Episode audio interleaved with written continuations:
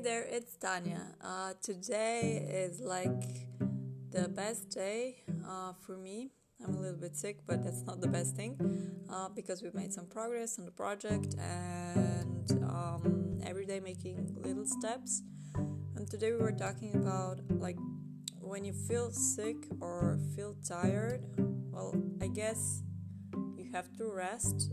But if it takes like a couple of days, that's not a good thing because you feel even worse if you're laying down in bed like, oh, I'm gonna do it tomorrow.